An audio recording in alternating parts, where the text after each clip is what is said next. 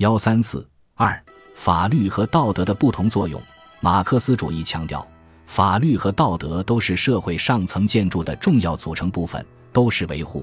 规范人们思想和行为的重要手段。强调用法律制度来治理国家，用强制的手段来约束人们的行为，是法治的主要内涵。从维护社会的秩序、保障社会的稳定来说，法律具有不可或缺的重要作用。特别是在社会大变动的时期，就有的各种制度已不能适应社会发展的需要，建立新的法律法规和各种规章制度，有着更为重要的意义。从世界历史的发展来看，无论奴隶制社会还是封建社会的统治者，都十分重视运用法治的手段来治理国家，维护自己的统治。在资产阶级建立了自己的统治以后，资产阶级的思想家们更是强调完备的法律制度和法律体系的重要性，依法治国的思想，遂成为维护资本主义社会的稳定、促进资本主义社会的发展的一个重要的手段。我国建立社会主义市场经济以来，为了规范人们的行为，我们特别强调，我国的社会主义市场经济必须是一种法治经济，必须运用法律的强制手段来规范人们的行为。其主要原因就在于没有完备的法律体系和严厉的制裁措施，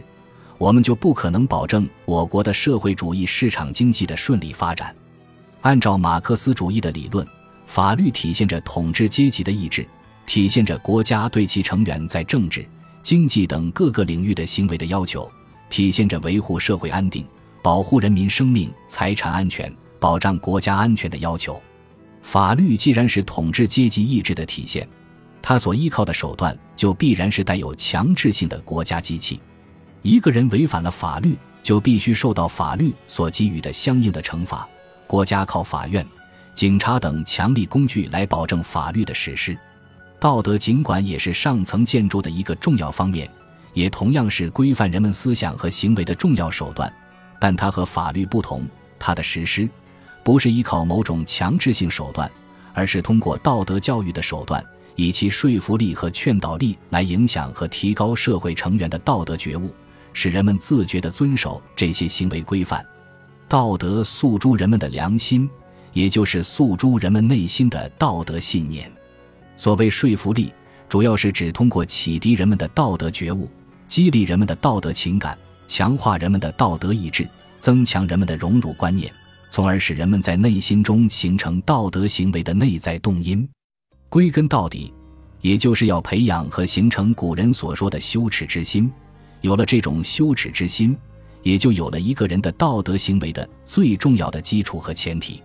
所谓劝导力，就是通过形成广泛的道德舆论，培育良好的道德环境，增强人们的道德责任感，使人们认识到，如果一个人不能履行自己应尽的道德义务，或者说，如果一个人违反了社会的道德要求，他就要受到舆论的谴责和公众的批评，这种批评和谴责可能会给他带来羞辱，带来痛苦，会使他在人群中难以容身，甚至会招致他事业的挫折和失败，直至所谓身败名裂的严重后果。一般来说，社会舆论的力量是无形的，似乎是没有什么力量的。事实却并非如此，社会舆论的力量和影响是绝不可忽视的。一种强大的社会舆论能对社会的一些重大问题发生极其重要的影响，它能够在潜移默化中改变人的性情，变化人的气质，移转社会的风气，形成某种道德的氛围。这种社会舆论如果能够同内心信念相结合，就更能发挥重要的作用。